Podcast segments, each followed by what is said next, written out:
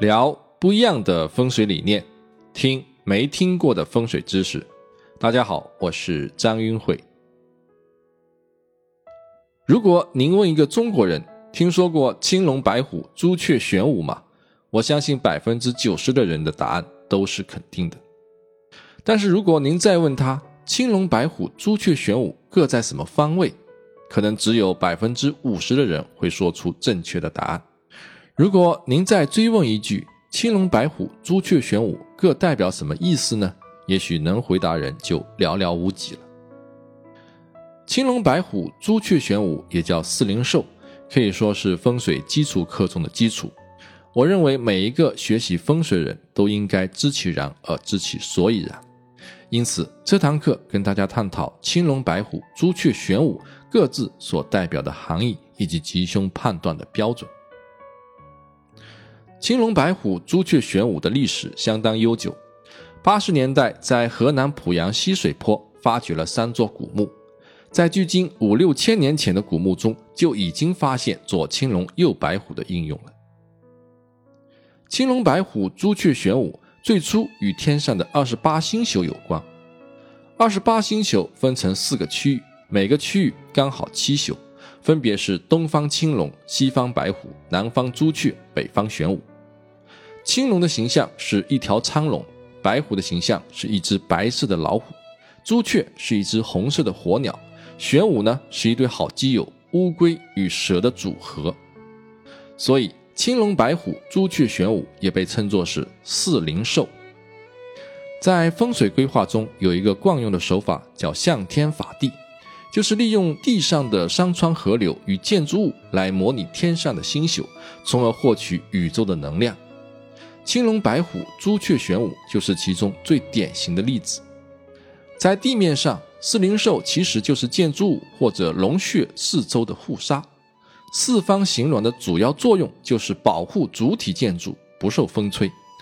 一般来说，玄武方的沙体要高大饱满，朱雀方要相对的开阔。朱雀方远处的沙体还要相互照应，青龙方与白虎方的沙体要向内环抱主体建筑或者龙穴。最初的青龙、白虎、朱雀、玄武与天上的星宿一一对应，是与东西南北挂钩的，跟后天八卦的方位关系也基本一致。但是经过演变之后，现在的青龙、白虎、朱雀、玄武只是表述左右前后的空间关系。已经不再跟东西南北的方向产生对应了。中国地处北半球，夏天刮东南风，冬天刮西北风。建筑物北方的玄武有高大的山脉或者建筑物，就能够阻挡冬天寒冷的西北风；而建筑物的南方朱雀开阔的话，就能够吹到夏季清凉的东南风。东西方的青龙和白虎沙还可以让小气候更加的稳定。这种符合四灵兽格局的房子，冬暖夏凉，当然更适合于人类居住。对于北半球的房子来说，南方开阔还有一个好处，那就是日照相对充分，阳光有杀菌、补钙等作用，对居住者的健康会有更大的帮助。相反，假设建筑物周围沙体南高北低，不管是通风还是日照都会出现问题，显然不是理想的居住环境。请各位注意，考虑到各种地域的差异以及大环境、小环境的细微差别，所以后来的四灵兽不再严格对应东南西北的四个固定方向了，而是相对于房屋或者太极点的朝向来论断前后左右的空间关系了。四灵兽格局也就成了风水学的一种基本模型。也就是说，不管我们实际朝向哪个方向，背后永远是玄武方。必须要有相对高大的来龙与父母山，前方永远是朱雀方，必须要有空旷的明堂，远处还要有朝山与暗山。左边永远是青龙方，右边永远是白虎方，龙虎要相互维和，形成长风聚气的小环境。我们经常说的左青龙、右白虎、前朱雀、后玄武，是一种比较宽泛的范围指定。如果要精确的去论断青龙、白虎、朱雀、玄武的吉凶，就必须画上一个九宫格，把主体建筑或者人放在九宫格的中宫，门或帘朝向的前方格子就是朱雀方，背后的格子就是玄武方，左边的三个格子就是青龙方，右边的三个格子就是白虎方。这个九宫格可以随意的放大、缩小来应用，它的范围是以视线可及作为标准的，也就是看得见的都算，看不见的就不算了。分清楚左青龙、右白虎、前朱雀、后玄武的关系之后，我们就可以了解它分别所对应的事物。笼统的看，玄武和青龙可以对应男性，朱雀和白虎可以对应女性。玄武和青龙可以代表年长者，朱雀和白虎可以代表年幼者。青龙、白虎、朱雀、玄武也代表四种不同的力量。玄武在后方，代表实力和底气。是我们值得依靠的力量。朱雀在前方，是前途和发展的方向，是一种不断前行的力量。左边的青龙代表理性和控制，是相对正面积极的助力；而右边的白虎代表感性与冲动，是相对负面消极的阻力。青龙、白虎、朱雀、玄武还可以代表跟自己有关的人人关系，也就是六亲关系。中宫的主体建筑或者太极点就代表自己，以自己为中心。后方的玄武代表父母与长辈，前方的明堂代表自己的未来，对应子孙。明堂再往前的建筑物或者山脉就代表官鬼，可以看作是自己领导，也可以看作跟自己作对的小人。左青龙，右白虎是一组对应的关系，代表着跟自己平辈的人。青龙是哥哥，白虎是弟弟。青龙是丈夫，白虎就是妻子。按这样的思路，我们还可以推演出青龙是主管，白虎是下属等等关系。青龙、白虎、朱雀、玄武四个方位还可以有更多的延展。给大家一张图，上面标注了一些有代表性的信息。好了，知道四灵兽分别所代表的含义。我们就可以试着根据四方沙水的具体情况去判断吉凶了。藏书上说：“玄武垂头，朱雀翔舞，青龙王眼，白虎驯服，行事防此，法当破死。”给出了青龙、白虎、朱雀、玄武杀的基本标准，也就是要环顾有情，不可逼压主体建筑或者龙穴。根据各种经验的总结，我认为四方沙水齐全为吉，缺失为凶；四方沙水平和为吉，逼压为凶；四方沙水环抱为吉，反背为凶；四方沙水平衡为吉，失衡为凶。我们分别来论述一下。第一是四方不可缺失。前面提到过，青龙、白虎、朱雀、玄武的主要作用是保护主体建筑不受风吹。因此，主体建筑的四周最好都要有建筑物或者山脉围合，这样才能够藏风聚气。任何一方缺失，就会产生缺口，就会吹进凹风。哪一方出现凹风，哪一方所对应的事物就会没有力量或者出现问题。比如，住宅玄武方缺失，出现凹风，我们就可以推断这户人家家中父母健康不佳，特别是家中的男性疾病缠身。男主人在事业上也没有贵人帮助，特别辛苦。又比如像图上看到的三间连在一起的房子，以门为朝向，A 房子的右手边是空地，叫虎空；C 房子的左手边是空地，叫龙空。这两个房子都是龙虎不齐全，阴阳不平衡。虎空影响女性，对家中的妻子不利；龙空影响男性，对家中的丈夫不利。一般健康和运势都会比较差，而中间的 B 房子龙虎齐全，反而比较好。第二是四方不可逼压。我们说四方要围合，当然不是要求把四方围得像铁板一块，水泄不通。周围的沙体，特别是前方的沙体，需要与主体建筑保持一定的距离，这样才能有空间聚集能量。而且四周的沙体。还要有一些高低、虚实、动静的变化，这样气场才能够灵动起来。这张图就是青龙、白虎、朱雀、玄武各杀体的高低、虚实、动静的标准。以九宫格的中宫为中心，后方的玄武和左方的青龙要实与静，杀体可以相对高大饱满一些，最好不要有路，不要开门。前方的朱雀和右方的白虎要虚与动，可以相对的低矮开阔一些，可以有路，可以开门。这里提到的相对低矮，不能矮到让房子吹风，一般至少要跟主体建筑的高度齐平。同样，这里提到的相对高大，也不能够对自己的房子产生压迫感，一般不可以超过主体建筑高度的一倍。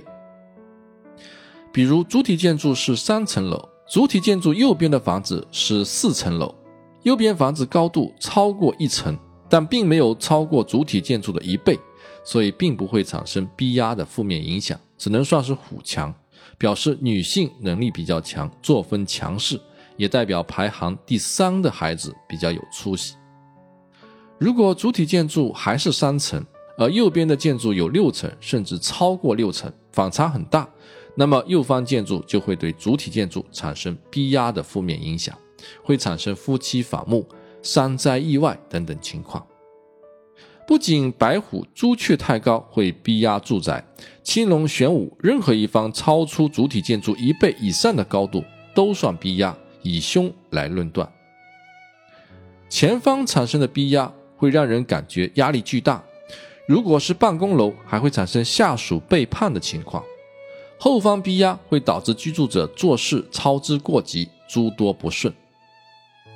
所以，我们周围的沙体不能太空，也不能太高，过犹不及。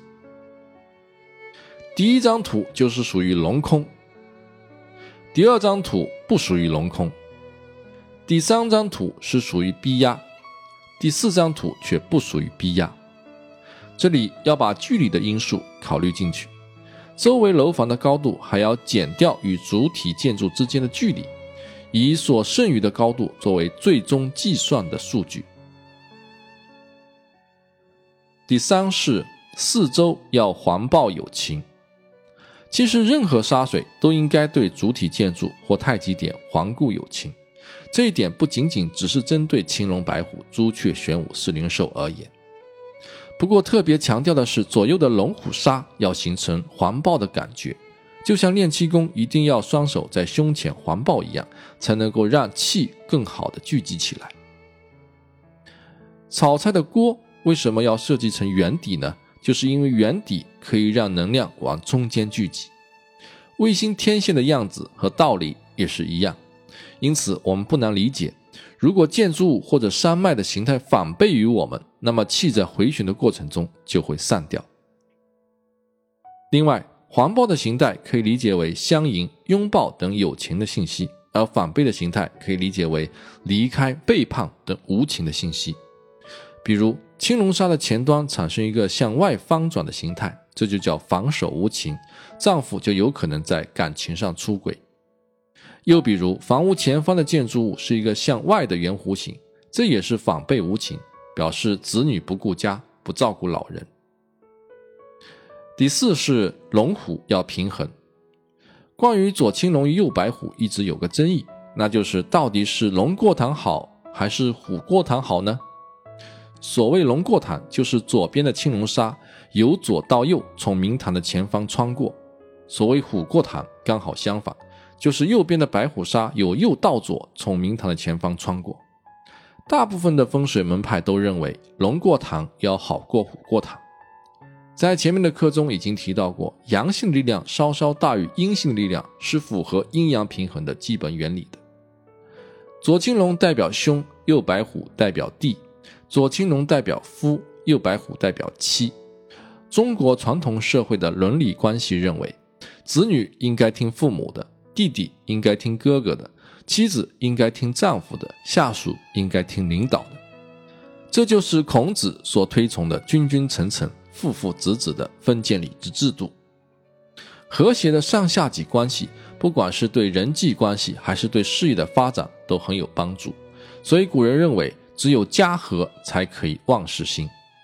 所以龙过堂的格局就符合长幼有序、夫妻和睦。兄友弟恭的传统伦理关系，而虎过堂呢，就意味着上下级关系的颠倒，导致夫妻不和、兄弟不睦。我还听过很多老师用各种不同的理论来解释龙虎过堂的现象，这里给各位讲几个有意思的。第一种呢是用气象学来解释的。如果您有注意看台风的卫星图，你就会发现台风的漩涡是逆时针旋转的，这是由科里奥利力所引起的。科里奥利力是流体运动计算中的重要参数，是气象学家根据地球自转创造的假想力。实验证明，在北半球，不管是钟摆还是流向下水道的水流，都会产生与地球自转相同的漩涡，也就是逆时针旋转。因为龙过塘的风水格局能够更好地接收逆时针旋转过来的气流，而虎过塘却不行，所以他们认为龙过塘要好过于虎过塘。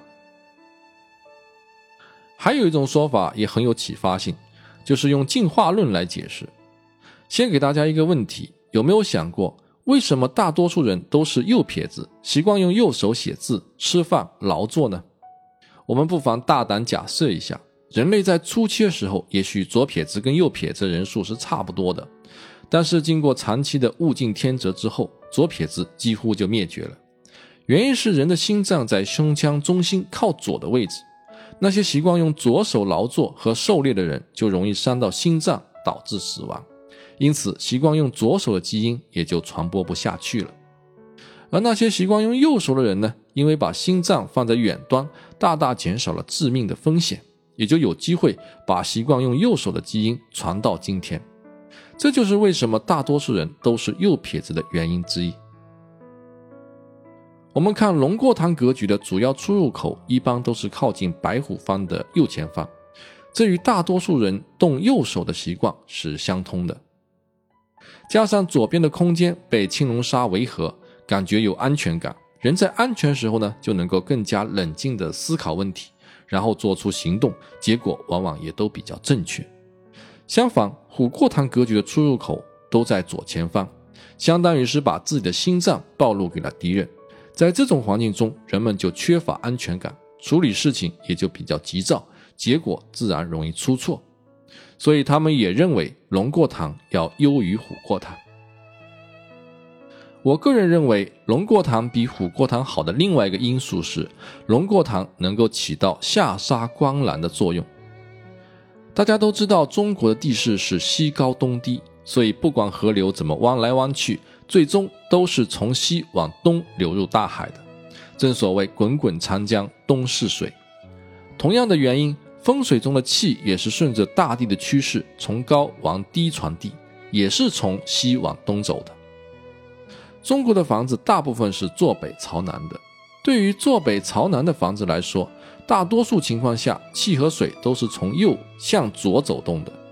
白虎边就是上手杀，而青龙边呢就是下手杀。上手杀短就可以让更多的水和气流入明堂。而下手杀长就能够起到光朗并兜住水和气的效果，虎过塘显然没有这种效果，所以我认为龙过塘比虎过塘好的概率要更大。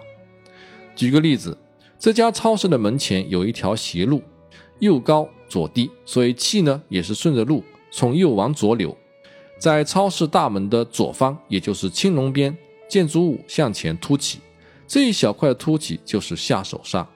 青龙沙对气产生了阻挡的作用，就能够让气停聚并流入大门，所以这个超市的生意特别的火爆。请大家注意，虽然各种理由都说明龙过堂的确要比虎过堂好很多，但是请各位不要拘泥于这种定式。您看，我们中国北方的四合院，因为使用八宅法的原因，基本上都是东南方开门的，这就是典型的虎过堂。但也并不见得所有的房子都是不好的。事实上，我们能接触到的建筑和地形都是千变万化的。世界上从来就没有两处完全相同的风水，建筑物的朝向会有不同，小环境的水流、地势会有不同，城市中的道路走向也会有不同。所以，如果死板的套用龙过塘的模式，那就一定有犯错误的机会。至于到底是选择龙过塘还是选择虎过塘的格局，只要根据方位、气流、水流来路的走向为前提，具体情况具体分析的。还要结合不同的人、不同的行业来综合考虑。比如说，主要的气流是从右边来的，就要选择龙过堂；而如果主要气流是从左边来的，就要反过来用虎过堂来接气。如果居住者是一个性情急躁、冲动的人，我们就要给他选择龙过堂；相反，居住者是一个小心谨慎、犹豫不决的人，就可以选择虎过堂。另外，过去的父母要比子女强势，兄长要比弟弟强势，丈夫要比妻子强势的传统人伦关系，已经不符合当今的社会发展。如果家中女性更有能力，我们不妨来一个虎过堂；如果企业的老总是一个女性，我们也不妨来一个虎过堂。或者外环境是龙过堂，内环境就可以设计成虎过堂，男主外而女主内，也挺好的。不管是龙过堂还是虎过堂，最终都要以能够达到平衡为标准。总结一下四灵寿吉凶的标准：玄武方杀水符合标准，会得贵人的帮助，也得到父母的支持。男性健康长寿，身份高贵。玄武方空或者杀体无力，父母不给力，没有人帮助，什么都要自力更生，相当辛苦，精神不佳。地位低下，玄武方杀体逼压，居住者脾气暴躁，家庭不和睦，而且父母往往会逼子女外出发展，子女呢也不孝顺父母。朱雀方杀水符合标准，明堂开阔适宜，习惯好，人缘佳，子女孝顺有出息，家人财运也好，家中会出光贵之人。朱雀方空或者杀体无力。明堂过于空荡散气，子孙不听话，或者是不愿意回家，人丁不旺，气势弱。朱雀方的沙体逼压，表示没有前途，事业多受阻，子孙叛逆不孝顺，不愿意照顾父母，不但不出高贵之人，而且还会出小人，口舌光飞残生。左右青龙方杀水符合标准，表示居住者善于交际。可以得到兄弟姐妹、亲戚朋友的帮助，家中长幼有序，夫妻和睦，兄友弟恭。左右龙虎杀空，或者是杀体无力，居住者往往比较孤独，缺少朋友或者受朋友拖累。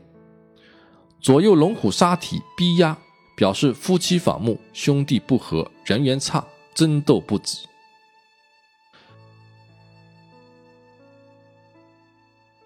讲到这里，也许会有朋友问：那么房屋的内部有青龙白虎、朱雀玄武可看吗？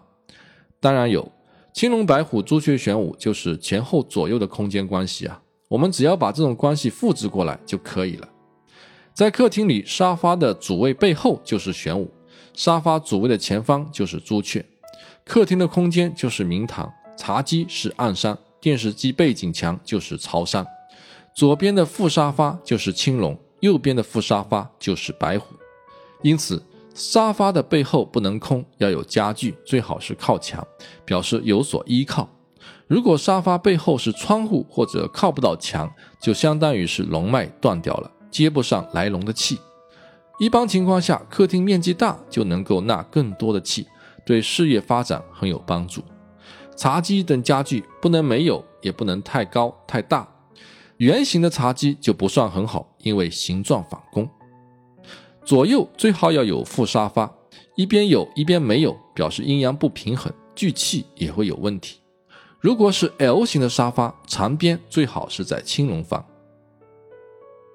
同样，在卧室里，床头就是玄武，床尾就是朱雀，左右床头柜和家具就是青龙和白虎。因此。床头同样要靠墙，不能够悬空或者靠窗。床头的靠背要厚实漂亮，最好不要选择尖形的床靠。尖形是火形沙，有煞气，做父母山是不合适的。左右床头柜呢要对称统一。具体的细节可以参考《您真的懂卧室风水吗》那期节目。书桌、办公桌、灶位、神位的看法基本一致，大家可以举一反三。更多的论述和案例，务必参考张云慧说风水中的不可不知的办公室风水，以及你和学霸只相差一张书桌的距离这两期节目，你一定会有更多的体会。最后再给大家看两张图，这就是室内的龙过堂与虎过堂，相信您会知道怎么使用。感谢各位的收听。如果需要收看视频版的图解内容，您可以关注我的微信公众号“易会谈 ”，ID 是风水的拼音全拼加八八八 wx，点击微信平台下方菜单“收费课程”获取相关链接。如果出现支付问题，您可以把相关微课页面或二维码分享给其他好友，通过与好友的聊天界面重新打开微课页面就可以支付了，给您带来不便，敬请谅解。最近很多朋友问到张英慧极简风水入门课程的价格问题，我再说明一下，本课程原价三百九十九元，我们设计了阶梯型的限时折扣，越早购买价格越优惠。曾经有过最优惠的价格是一百九十九元，可惜很多朋友都错过了。现在是最后的限时折扣，两百九十九元。如果感兴趣的朋友，不如先下手为强，因为再更新两堂课，十二堂课就凑齐了。到时候呢，就回归到原价三百九十九元，从此不再有任何优惠的机会，所以请各位千万不要错过了。